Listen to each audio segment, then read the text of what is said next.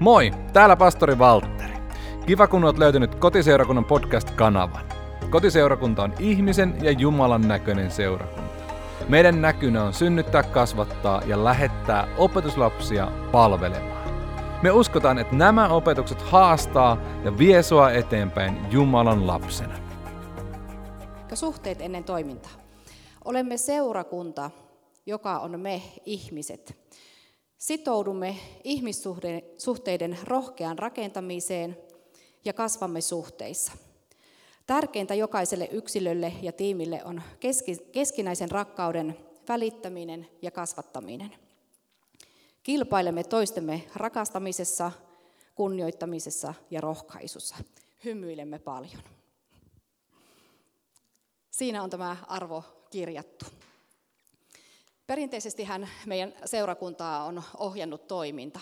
Ja joskus niin on ajateltu, että mitä enemmän on toimintaa, niin sen parempi. Et kun joka ilta on jotakin tehtävää ja puuhastelua, niin se on hyvä.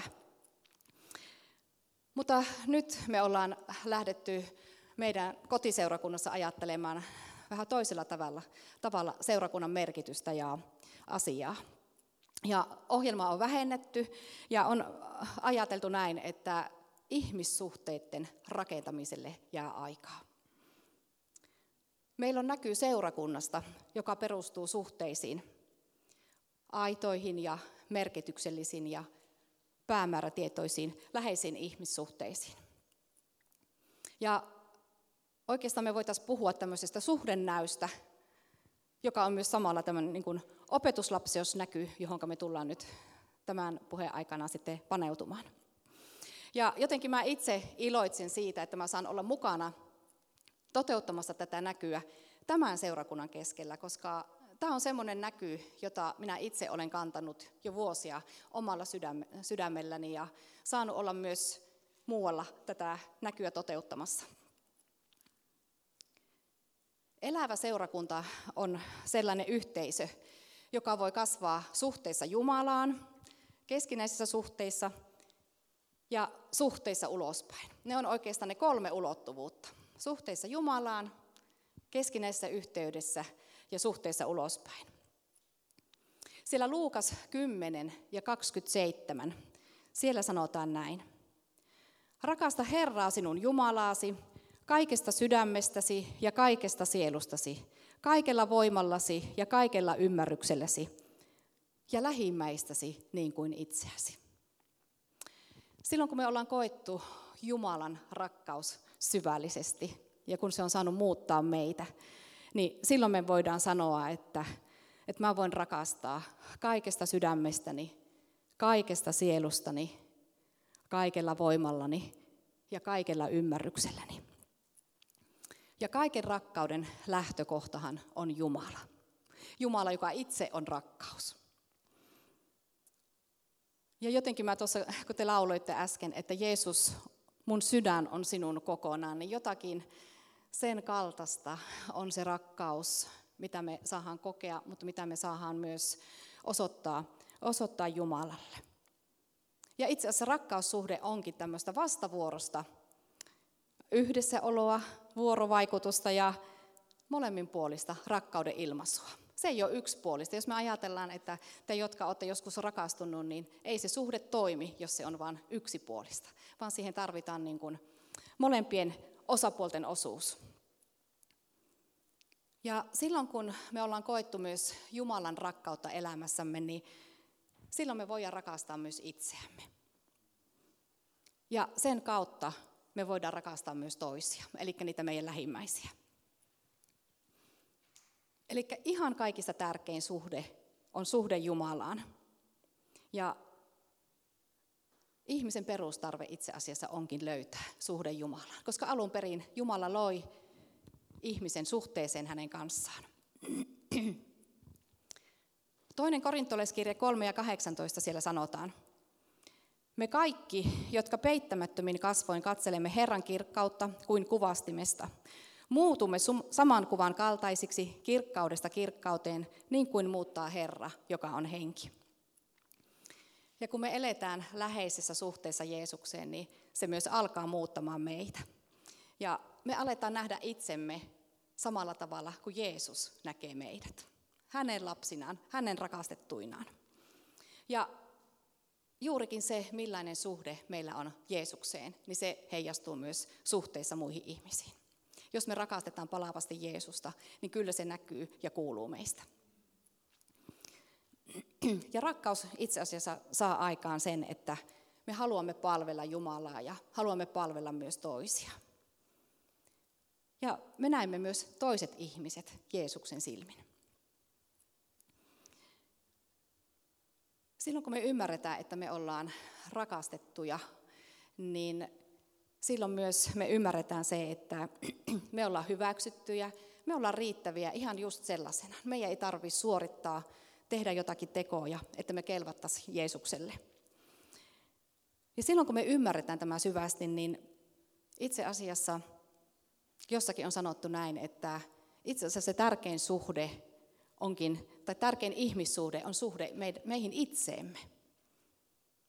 Ja sitä kautta, silloin kun me ymmärretään, että me ollaan rakastettuja ja riittäviä, niin me pystytään antamaan myös toisille sitä, mitä me ollaan itse saatu.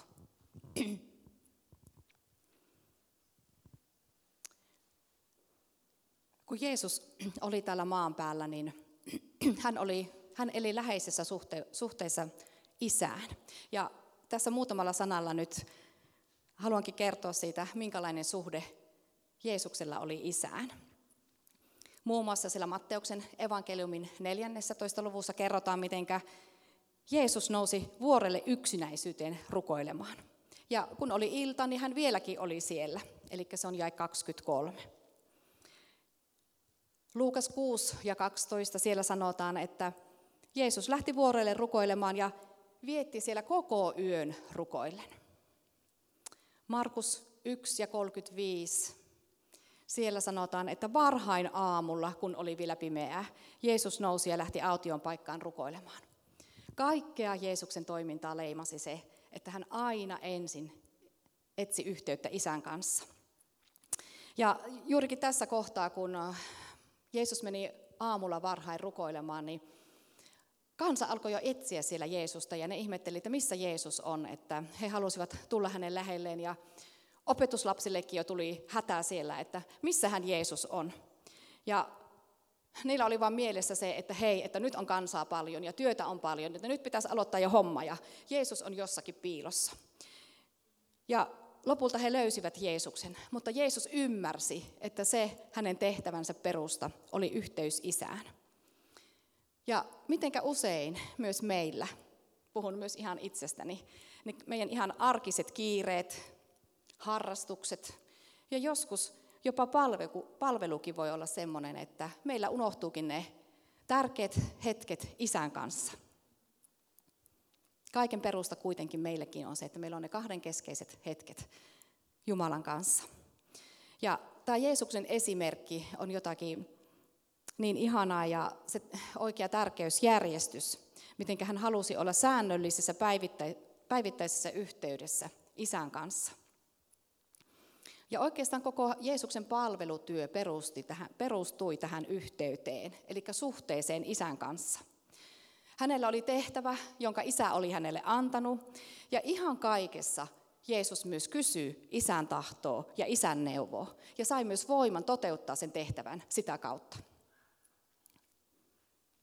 No millainen oli sitten suhde, Jeesuksen suhde opetuslapsiin? Varmasti raamatusta muistetaan, että aluksi Jeesus alkoi toimimaan yksin, mutta sitten alkoi paljon, paljon kansaa tulla sinne lähelle ja hänen ympärilleen. Ja Jeesus kutsui sieltä joukosta ne 12, joiden kanssa hän jatkaisi sitä tehtävää. Siellä Matteuksen evankeliumin neljännessä luvussa kerrotaan siitä, miten Jeesus kutsui nämä kalastajat. Siellä oli nämä kaksi veljessarjaa, Pietari ja Andreas, Jaakob ja Johannes. Ja jotenkin mua niin kosketti se, kun luin näitä jakeita, että kun Jeesus kutsui, niin he heti jättivät ne entiset tehtävänsä, sen kalastuksen ja verkkonsa ja veneensä, ja lähtivät seuraamaan Jeesusta. Ihan välittömästi. Ei ne aikailu siinä, vaan he lähti heti. Myöhemmin siellä kerrotaan Matteuksen evankeliumin yhdeksännessä luvussa, kun Jeesus kutsuu Matteuksen, joka oli tullimies. Ja hänkin lähti välittömästi seuraamaan Jeesusta. Ja Jeesus opetti noille omille opetuslapsilleen rakkaudesta, opetti parantamisesta, ihan rahan käytöstä, nöyryydestä, anteeksi antamisesta, opettamisesta ja niin edelleen. Ja nuo opetuslapset näkivät ihan käytännössä, miten Jeesus toimi. He kaikessa seurasivat. Ja aluksi se olikin vain seuraamista. Se, toisaalta se ei ollut myöskään mitään teoriaa, vaan he näkivät ihan käytännössä, miten Jeesus toteutti isältä saamansa tehtävää. Ja raamatusta käy ilmi myös se, että Jeesuksella oli läheinen suhde opetuslapsiinsa. Ja mikä oli niin kuin jotenkin niin lohdullista, että Jeesus oli myös kärsivällinen. Silloin kun opetuslapset eivät ymmärtäneet Jeesuksen opetuksia, niin Jeesus niin kärsivällisesti selitti heille. Toki Jeesus välillä joutui vähän ojentamaankin ja nuhtelemaankin heitä. Ja, ja kun me ajatellaan, että minkälaisia luonteita ja persoonia siellä opetuslasten joukossa oli, niin kyllähän se oli melkoinen tehtävä myös. Koska se kasvu joka näissä opetuslapsissa tapahtui, niin ei ollut pelkästään sitä, tokihan he oppivat tuntemaan Jeesuksen, mutta he oli, se oli myös heidän luonteensa kasvua. Ja Jeesus varusti ja vahvisti heitä, että muut voisivat jälleen seurata heitä. Siellä Luukaan evankeliumin 22. luvussa kerrotaan Pietarista. Ja kun ajatellaan, että Pietarihan oli siellä oikein semmoinen räiskyvä persoona ja oli oikein innokkaana ja ensimmäisenä aina menossa jokaisen tilanteeseen ja hänellä oli myös aina sanansa sanottavana. Ja hän myös Jeesukselle sanoi, että hän on se, joka ei ainakaan kiellä sinua ja hän pystyy menemään sinne, Jeesus, minnekä sinä menet. Ja kaikki tämä uhoaminen ja se itsevarmuus lopulta johti siihen, että Pietari luopui Jeesuksesta ja kielsi hänet. Mutta Jeesus ei luovuttanut. Jeesus silti uskoi edelleen Pietariin ja vahvisti häntä ja rukoili hänen puolestaan. Ja Jeesus tiesi myös jo etukäteen sen, että Pietari palaa ja kehotti häntä vahvistamaan veljiään palatessaan. Minusta tämä on jotenkin semmoinen niin lohdullinen esimerkki siitä, että, että vaikka me koettaisiin, että me epäonnistutaan ja tuntuu, että luovutaankin joskus, niin tiedättekö, Jeesus ei luovuta. Hän uskoo silti meihin. Ja kun Jeesus oli sitten varustanut nuo opetuslapset, niin sen jälkeen hän antoi heille voiman ja vallan. Ja mua jotenkin kosketti myös se, että kun luin tuota Matteuksen evankeliumia eteenpäin, kun, kun siellä ensin tosiaan kerrottiin se, että Jeesus kutsui nämä ensimmäiset opetuslapset ensi yhteytensä, niin sitten hän kutsui heidät uudelleen. Kun hän oli varustanut ja vahvistanut heitä, niin hän ikään kuin kutsui heidät uudelleen ja antoi heille voiman ja vallan. Eli Matteus 10, siellä sanotaan näin, ensimmäinen jae. Jeesus kutsui ja antoi heille vallan ajaa ulos saastaisia henkiä ja parantaa kaikkinaisia tautia ja vaivoja. Eli nyt oli se aika, että Jeesus valtuutti nämä opetuslapset tekemään samoja tekoja, mitä hän teki. Ja se on myös niin kuin merkille pantavaa, että se oli kutsu. Se ei ollut mitään pakottamista.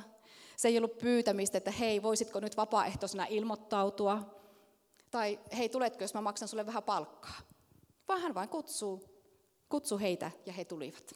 Ja jokaiselle oli se oma tehtävä. Ja mikä oli se tehtävä? Matteus 10, 7-8. Ja minä ajattelen, että se sama tehtävä on myös meille tämän päivän opetuslapsille. Eli se kuuluu näin. Missä kuljettekin, julistakaa Taivasten valtakulta on tullut lähelle. Parantakaa sairaita, herättäkää kuolleita, puhdistakaa spitaalisia, ajakaa ulos riivaajia. Lahjaksi olette saaneet, lahjaksi antakaa. Nyt olisi olisi opetuslasten aika antaa eteenpäin sitä, mitä he olivat saaneet Jeesuksen seurassa. Ja tämä juuri on se solunäyn ja opetuslapseusnäyn ajatus. Moninkertaistaa sitä, mitä ollaan itse saatu. Viedä sitä eteenpäin.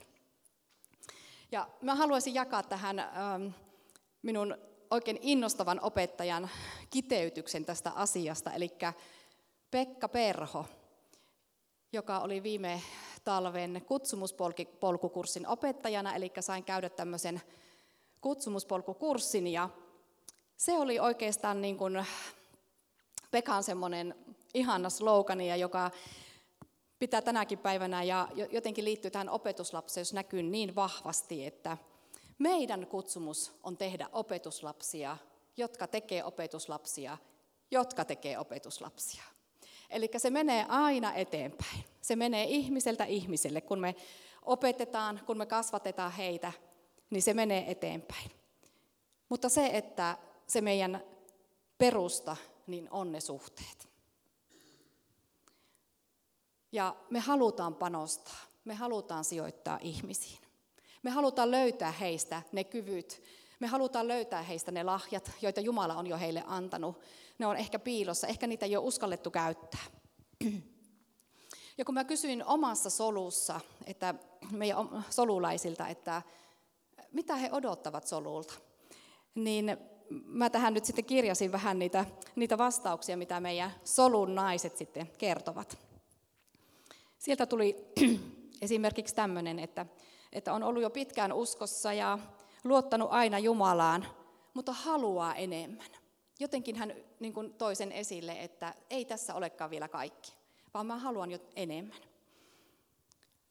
Sitten yksi nainen sanoi, että pitkän paikallaan olon jälkeen on aika mennä eteenpäin. Sitten siellä tuli, että haluaa yhteyttä toisten kanssa, yhteistä rukousta, rukousta omien asioiden puolesta, rukousta seurakunnan puolesta. Ajatelkaa, miten hyviä asioita. Siis mä jotenkin ajattelin, että näillä minun solulaisillani, heillä oli opetuslapsen mielenlaatu. Ja mä oikein innolla odotan, että mitä vielä näidenkin naisten elämässä tulee tapahtumaan. Ja myös mun omassa elämässä, kun mä saan näiden naisten kanssa elää ja kasvaa.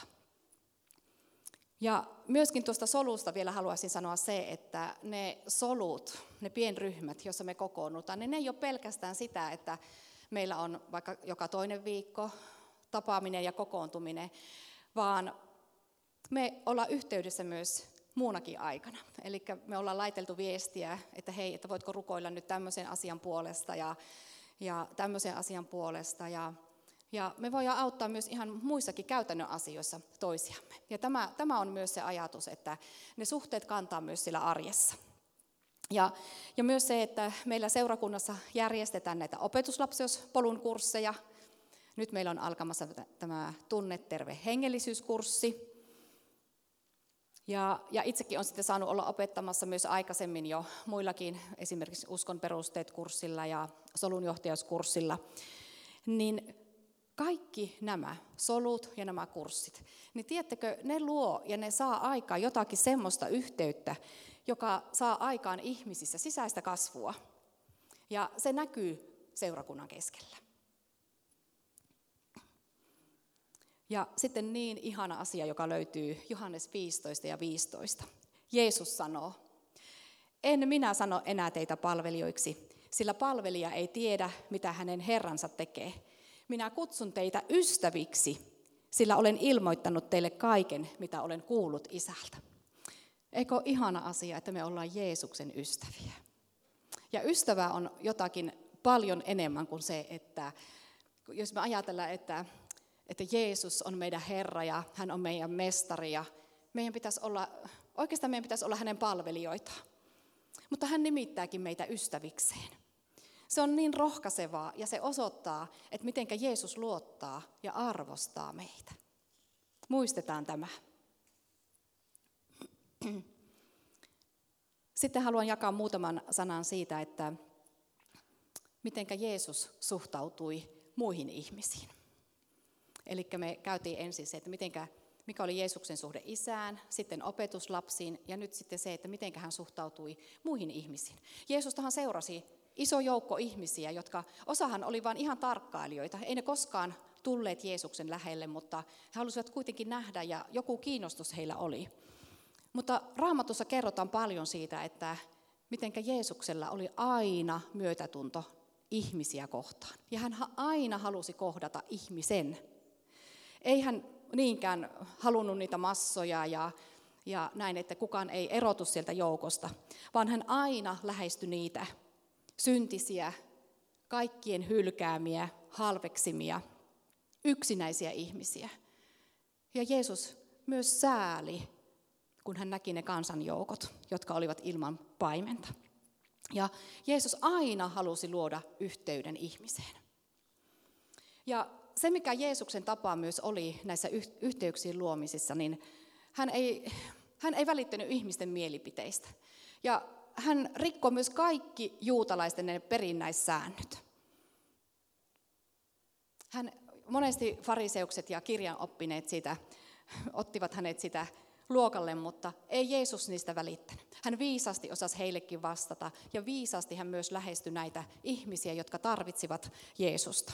Hän oli aina heikomman puolella. Ja se on niin ihana, että kun Jeesus tunnisti he, myös heidän tarpeensa. Ja hän osasi avata myös keskustelun aina hyvin luonnollisesti ja arkisesti. Esimerkiksi naiselle sillä kaivolla Raamattu kertoi, että hän oli syntinen nainen. Ja oikeastaan juutalaiset eivät saaneet edes puhua naiselle, puhumattakaan sitten mennä Samariaan, joka oli pakanojen aluetta. Niin hän vaan kysyi, että, että voitko, että antaisitko minulle vettä. Se oli ihan hyvin arkinen asia. Ja siitä lähti keskustelu eteenpäin. Ja siitä sitten Jeesus, Jeesus sanoi ja puhui siitä elävästä vedestä, jota hän voi antaa. Jeesus paransi myös kaikki sairaat. Se oli ihan niin kuin mahtavaa, miten Jeesus kosketti. Ja sitten myös se, että Johannes 1 ja 14 sanotaan, että hän oli täynnä armoa ja totuutta. Että hän puhuu totuuden näiden ihmisten elämästä, mutta hän puhuu sen rakkaudessa. Ja kyllä me ymmärretään, että jos meillä ei ole armoa ja me puhutaan totuutta, niin se voi kuulostaa tosi kovalta ja karkottaa ihmiset pois. Mutta kun me kerrotaan se totuus rakkaudessa, niin se vetää puoleensa ja se saa aikaan parannuksen. Ja Raamattu kertoo, että Jeesus oli myös syntisten ystävä. Eli siellä Matteus 11 ja 19 ja Luukas 7 ja 34, niin sanotaan, että Jeesus oli syntisten ystävä ja vietti aikaa heidän keskellään. Siellä on esimerkki sakkeuksesta, sakkeuksesta tällä luvussa seitsemän. Sakkeus oli tämmöinen oikein rahankerääjä, kaikkien inhoama, vihaama mies, joka riisti omalta kansaltaan. Mutta Jeesus kutsui hänetkin ystäväkseen. Ja se vielä, että hän meni myös aterialle sinne Sakkeuksen kotiin. Ja siellä aikaisemmin jo puhuttiin siitä, kun Jeesus kutsui Matteuksen, niin siellä kerrotaan, että myös siellä Matteuksen kodissa Jeesus oli aterialla ja siellä oli paljon syntisiä ja publikaaneja hänen ja hänen opetuslastensa lisäksi. Eli Jeesus myös osoitti näin sitä yhteyttä näihin ihmisiin, kun heillä oli tämä ateriayhteys. Ja itse asiassa juutalaisessa kulttuurissa tuo ateriayhteys oli suuri, suuri huomioosoitus. Se merkitsi syvää sitoutumista ja liittymistä toiseen ihmiseen. Ehkä sen, sen syvempää ja äh, sen parempaa niin kuin, tapaa ei ollut kuin tuo ateriayhteys. Ja mä haluaisinkin kysyä itseltäni ja sinulta myös tänään, että ootko sinä valmis luomaan aitoja ystävyyssuhteita? Myös niihin, jotka eivät ole, ehkä tule tänne seurakuntaan, eivät tunne Jeesusta, jotka on siellä sun työpaikalla tai opiskelupaikalla tai missä sä ootkaan. Ootko sinä valmis luomaan näitä ystävyyssuhteita? Näetkö sinä, näenkö minä myös ihmiset niin kuin Jeesus näki? Näetkö sinä heidän tarpeensa? Tähän haluaisin kertoa yhden esimerkin ihan omasta elämästä ja töistä. Kun yritän aina rukoilen sinne mennä ja, ja jotkut tämän jo kuulittekin, kun oltiin tuolla solujohtajien tapaamisessa ja jaoinkin sitä, niin mun työkaveri sai yllättäen ihan todella pahan silmävamman. Ja hän joutui sitten sairaslomalle ja hän oli tosi niin kuin, jotenkin masentunut ja kamala pelko oli siitä, että hän menettää näkönsä. Sitten silmästä nimittäin lähti näkö kokonaan siinä vaiheessa. Ja se oli todella, todella myös pahan näköinen se silmä. Ja tuota, sitten mä sain sydämelleni, että mä soitan tälle minun työkaverille siinä tilanteessa. Ja, ja niin mä soitin ja hän itkee sillä puhelimessa ja sitten mulle vaan tuli ajatus, että mä kysyn, että hei, voisinko mä rukoilla sinun puolesta ja sen sun silmän puolesta? Niin hän sanoi, että rukoile vaan. Ja niin minä rukoilin siinä, siinä hänen sen silmänsä puolesta ja, ja rukoilin hänelle voimia ja kaikkea sitä, mitä hän tarvii siihen tilanteeseen. No siitä meni sitten muutama päivä ja hän oli sitten käynyt kontrollissa silmälääkärissä vähän alle viikko ehkä meni, niin sitten tuli tekstiviesti. Mä olin silloin syyslomalla ja tuli viesti, että, että hei nyt on iloisia uutisia, että se näkö on palannut siihen silmään, että rukoukset on kuultu. Hän vielä näillä sanoilla, hän vielä laittoi, että rukoukset on kuultu. Ja minusta se oli niin kuin hirveän rohkaiseva siinä mielessä, että mulla itselläni nimittäin sen rukouksen jälkeen oli semmoinen tunne, että hei, että mitä hän tuli taas tehtyä, että mitä hän tämä ihminen ajatteli siitä. Mutta hän oli todella kiitollinen siitä ja, ja se silmä on todella nyt niin hyvin parantunut, että nyt viime viikolla hänellä oli sitten viimeinen kontrolli, niin siinä on ihan täydellisesti se näkö palautunut. Että kiitos Jumalalle. Tätähän voi tehdä. Ja tällä tavalla me voidaan myös vaikuttaa niiden meidän ympärillä olevien ihmisten elämään. Ja kyllä mä rukoilen, että mä vielä paljon enemmän voisin nähdä ne ihmiset mun ympärillä. Ja rukoillaan sitä myös ihan seurakuntana, että me nähdään ne ihmiset meidän ympärillä ja nähdään heidän tarpeensa. Että me voidaan välittää Jeesuksen rakkautta, Jeesuksen parantavaa voimaa ja hänen pelastavaa voimaansa heille. Ihmisellä on tarve luoda ihmissuhteita. Ja mä löysin tämmöisestä mentorointisuhteet-kirjasta, jonka on Stanley ja Clinton kirjoittanut, niin heidän mielestään ihmiset tarvitsevat tällaisia suhteita. Eli ensinnäkin tarvitsemme ystävyyssuhteita henkilöihin, joilla on elämän kokemusta. Heidän kanssaan voimme jakaa luottamuksellisesti kipeitäkin asioita ja voidaan kysyä heiltä neuvoja ja ohjeita. Ja tässä minusta tulee hyvin esille tämä, että miten me kaikki tarvitaan niitä hengellisiä äitiä ja isiä ja miten meidän seurakunnassa ja miten tarvitaan niitä, jotka ohjaa ja opettaa ja kasvattaa eteenpäin. Toiseksi me tarvitaan tasavertaisia ihmissuhteita tai ystävyyssuhteita. Ja näissä suhteissa me voidaan olla läheisesti ja avoimissa suhteissa ja toisimme ja voidaan innostaa ja rohkaista toisia eteenpäin iloissa ja suruissa. Ja monesti solut myös on semmoisia paikkoja missä me voimme näin tehdä. Mutta sitten kolmanneksi, me tarvitaan myös niitä opetuslapsia, jotka haastaa meitä ja positiivisella tavalla myös kasvamaan. Tämmöiset niin uudet, uudet uskoon tulleet, niin kyllähän he esittää semmoisia kysymyksiä monesti meille, että kyllä meidän pitää vähän niin kuin miettiä, että hei, se mikä on meille ollut aina itsestään selvää, niin me vähän joudutaan pohtimaan uudelleen niitä, että onko se niin itsestään selvää ja mitä Jeesus on sanonut tästä ja, ja, ja onko meidän niin kuin, ajatukset aitoja ja me joudutaan vähän joskus tarkastelemaan myös omia asenteita.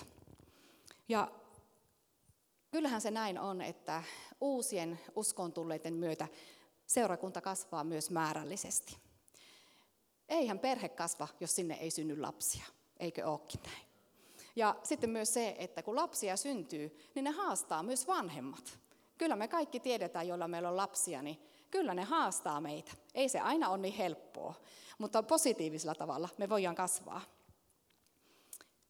Ja jotenkin itse on nähnyt näillä opetuslapsen polun kursseilla, kun ollaan paljon Karin kanssa aikaisemminkin näitä vedetty, niin on ihana ollut nähdä se kasvu näissä ihmisissä. Eli he ovat päässeet eteenpäin. Sillä kursseilla on joskus joku tullut uskoonkin, antanut elämänsä Jeesukselle, on tullut kyselevänä uskon perusteet kurssille ja on löytänyt Jeesuksen. Mutta se, että vaikka on nähnyt sen kasvun niissä muissa ihmisissä, niin, niin on myös nähnyt, että itse on kasvanut siinä mukana. Se on ollut jotenkin, jotenkin niin kuin ihanaa.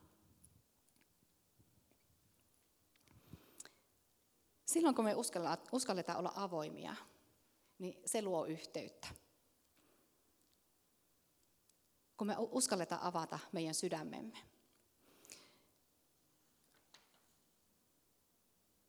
Seurakunnassa toki voi olla myös sitten esteitä sille yhteydelle. Ja jos me aina vaan annetaan itsestämme semmoinen kuva toisille, että me ollaan täydellisesti onnistuneita, meillä on semmoiset täydellisyyden kulissit ja kaikessa ollaan onnistuneita, niin ketä se kiinnostaa? Ei se, ei se synnytä yhteyttä. Kuitenkin meidän on hyvä muistaa, että me ollaan vajavaisia ja syntisiä, mutta armahdettuja ja Jumalan edessä me ollaan kaikki ihan samalla viivalla. Sitten arvosteleva ilma, ilmapiiri voi olla semmoinen, joka rikkoo sitä tai on este yhteydelle. Ja kyllä mä niin ajattelen, että se rakkaudellinen ilmapiiri on se, joka myös murtaa ne esteet. Kun Jumala saa meitä rakkaudella muuttaa. Sitten saattaa olla sellaisia asioita, että jos omassa elämässä on vaikka tunnustamaton synti, niin hylkäämisen pelko voi estää tulemasta lähelle. Anteeksi antamattomuus, vanhat kaunat, ne voi myös estää yhteyden syntymistä. Jeesushan opetti itse asiassa Isä meidän rukouksessa sitä, että, että niin kuin mekin annamme anteeksi niille, jotka ovat meitä vastaan rikkoneet. Tässä on se avain siihenkin. Sitten saattaa olla pelko ja häpeä. Meillä saattaa elämässä olla menneisyyden haavoja tai kipuja, joita me ei olla uskallettu tuoda, tai me ei olla, ne voi estää meitä myös tulemasta Jumalan lähelle. Ne voi olla esteenä myös yhteyden syntymiselle seurakunnassa. Ja myös huono itsetunto. Jos koko ajan vertailee itseänsä muihin ja ajattelee, että mä oon kyllä niin huono ja kaikki muut on niin parempia. Ja kyllä tuo, nuo kaikki muut on, on tosiaan niin paljon parempia kuin minä. Ei minusta ole mihinkään. Semmoinen suomalainen mentaliteetti. Mutta sitten Jeesus rukoili yhteyden puolesta. Siellä Johannes 17 ja 21 sanotaan, että, että he kaikki olisivat yhtä, niin kuin sinä, Isä, olet minussa ja minä sinussa. Rukoilen, että hekin olisivat yhtä meissä, jotta maailma uskoisi sinun lähettäneet minut. Jeesuksen rukous oli myös se, että ne ihmiset ja uskovat voisivat olla yhtä, koska sitä kautta myös evankeliumi näkyy eteenpäin. Ja evankeliumia voidaan viedä eteenpäin. Se on se yhteys, joka kutsuu ihmisiä mukaan. Ja seurakunta ei kerta kaikkiaan voi toimia ilman keskinäistä yhteyttä ja aitoja ihmissuhteita. Me ollaan täysin riippuvaisia Jumalasta, mutta me ollaan myös riippuvaisia toisista ihmisistä. Ja meidät on luotu olemaan yhteydessä Jumalaan ja muihin ihmisiin. Ja sitä kautta evankeliumi menee eteenpäin. Ja ihan lopuksi vielä haluaisin jakaa alkuseurakunnan ajasta. Siellä uskovat elivät keskinäisessä yhteydessä. Se oli jotakin niin käsin kosketeltavaa ja konkreettista, konkreettista. He jopa omaisuutensakin jakoivat keskenään, kun he näkivät, että joku oli puutteessa. Mutta se oli semmoista yhteyttä, että Herra lisäsi joka päivä heidän yhteytensä niitä, jotka pelastuivat. Ja kyllä minun rukoukseni ainakin on, että me voitaisiin meidän seurakunnan keskellä nähdä alkuseurakunnan kaltaisia aikoja.